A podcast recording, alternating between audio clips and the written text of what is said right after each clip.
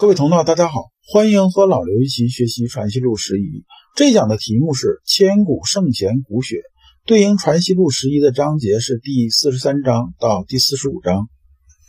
我们先看第四十三章。孟元问：“静坐中思虑纷杂，不能强警觉。”孟元说：“我在做静坐功夫的时候啊，那个念头不断，一会儿一个，一会儿一个。”孟元说：“这个事情在我们做实修功夫的时候啊，实际上是非常常见的。在做入境功夫的时候，起手的地方就是收束心猿意马的时候，一做，谁刚开始都这样子的？这脑子里边一会儿一个念头，一会儿一个念头，这念头能不能啊让它完全消除掉呢？实际上这是做不到的。所以啊，孔子才说‘出入无时，莫知其乡’，意思说呢，这个念头啊。”什么时候来你不知道，什么时候走你也不知道，从哪边来你不知道，到哪边去你也不知道。这个孟元呐，刚入手做这功夫，还没有到很深入这种程度。他问这个就相当于啊，这个幼儿园三年级问问题。孟元呐，把这个入境收束心猿意马这件事情啊，理解的偏了。他理解成啊，往这一坐。那么呢，所有念虑啊都干干净净都没有。人只要活着，只要有意识，念头啊是不断的，都是一个接着一个，只是啊存在的时间长短，存在的强弱而已，就这点分别。先生说呀，你这纷繁复杂这种思虑、这种念头啊是非常正常的，谁都这样子的。你强行让他没有了，这是不现实的，也根本做不到，就没人能做得到的。只要这人他还活着，他有意识，他就做不到。那怎么办呢？你要做的是啊，在思虑萌动处醒察克制，让啊天理啊这个彰显出来，这个才是你要做的事情。你用的方向呢，又是用在偏的地方了，没有啊真正用力到根子上，这个是你的问题。提点你一下，这句“天理精明后”，这个精明和我们现在理解的精明啊不是一回事儿。这个精的意思啊，是指纯粹，一点杂质都没有。明呢，是指啊清晰明了，细微之处也能分得非常清楚。放在一起的意思是说呢，存养良知，天理完全落在心之本体上。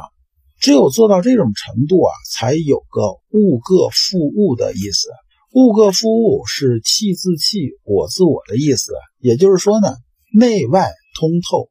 清楚明了，我的是我的，气的是气的，情绪的是情绪的，外物的是外物的，他们之间呢各行其道，互相之间不会有任何干扰。我的心呢现在是完全合道的，行呢是循理而行的，完全不会被外物所扰，不会被私欲遮蔽良知。先生接着说啊，说你做到这个程度之后啊，自然呢就能做到精专了。这时候啊，你的心里边呢，自然呢就没有纷杂之念了。有的念头出来呢，也都是啊合道的。所以呢，《大学》里边才说啊，知止而后有定。知止而后有定啊，我们在《传习录》上篇的时候啊，有比较详细的解析。这里边呢，我们再复习一下：知止而后有定啊，涉及到三个字。这三个字啊，你搞懂了，这句话呢你就懂了。哪三个字呢？就是知止定。知呢是人心特有的功能，心之所觉为知，心感受到的就是知，也就是啊，在《传习录》二百五十六章里边讲到的，心无体，以天地万物感应之是非为体，对心这个灵明的所有信号的输入，就是啊知。止字呢是有到达顶点的意思，在这里边的意思啊，就是清楚什么是至善。我们讲啊，复其本体，就是指回到完全合道那个状态，天理落在心之本体上，这就是啊，复其本体，也就是啊，至善所要归附的地方，这是指的意思。定啊，是指啊，从向外求转向向内求。对于孟元的问题，先生用《大学》所谓“知止而后有定”这句话作为回答，要表达的意思是说呢，你先搞懂“知”的这个意思啊。知呢，才是心性的源头。知道知了，也就知道心之本体是什么。知道心之本体是什么，才能谈到复其本体，也就知道至善要归附的地方究竟在哪里。这样啊，心呢就真正能定下来了，也就从向外求转向向内求，目标清晰，聚焦准确，立志也就有了确定的方向和着手之处，自然而然呢就没有念头纷杂这种事情出来了，心猿意马，真正被收束得住了。四十四章，一日，先生蔚然发叹，九川问曰：“先生何叹也？”说有这么一天呐，先生在想着事儿，想着想着啊，就发出一声叹息。陈九川刚好在旁边啊，就问先生说：“先生啊，你为什么叹息呢？”先生说：“啊，词理简易明白若此，乃一经尘埋数百年。心性功夫这件事情啊，其实啊非常简易明了啊，根本就没有多复杂。通透了之后呢，发现呢就不过如此。”即使这么简单呢，也一下子沉沦了几百年呐，没有人知道究竟是怎么回事啊！这数百年呢，指的啊是从孟子时代到先生的时代，也就是说，从春秋末年一直到明朝这中间这几百年。陈九川说，对这件事情啊，我和先生的看法差不多。宋儒啊，都是从肢解上入手。宋儒呢，指的就是宋朝朱熹、二程啊这一些搞理学的人。肢解的意思呢，是指啊，在文艺中穿凿注解。我们知道啊，这个文艺穿凿呢，已经落在第二义上了，它呢，已经不是根本入手处了。认识神为性体，识神呢，识的意思是知道、认得、能辨别的意思。识呢，也就是从好物分别上做区别。而宋儒啊，把这个分别之处当做了心的本体，而不是把知当做心的本体。我们要注意，是先有知才能有分别，不是说先有分别才有知的。这个方向一旦反了，这像盖楼一样。我们知道盖楼的时候啊，地基一定得打到下边啊那岩石层，就是能有足够承重的地方，这楼呢才能盖起来。如果这地基呀没有打那么深，还在浮土上的话，上边楼往上一盖的时候啊，这重量一下来，这楼啊就很容易就歪了。那如果第一层就已经发现歪了，那再往上的话是越盖越歪的，不可能越盖越正的。宋儒啊，正因为这个地基啊没有打到那个岩石层啊，就是没有打到最根本那个地方，不是呢在本体上做功夫，而是呢在本体功夫往上的地方在做功夫。宋儒啊是把本体这件事情啊没搞对。就像啊，我们盖房子打地基没有打到岩石层一样，他们呢盖这个房子可能是第一层，第一层呢你还看不出来有多偏，但是你越往上盖呢，这个分量越重，越重的话，这个偏的越明显，就看出来了。后人呢在宋儒的基础上继续做功夫，继续往上盖，等到盖到后面的时候啊，就明显已经偏出很多去了。从心学角度来说呢，宋儒是把食神，也就是啊把好物分别啊。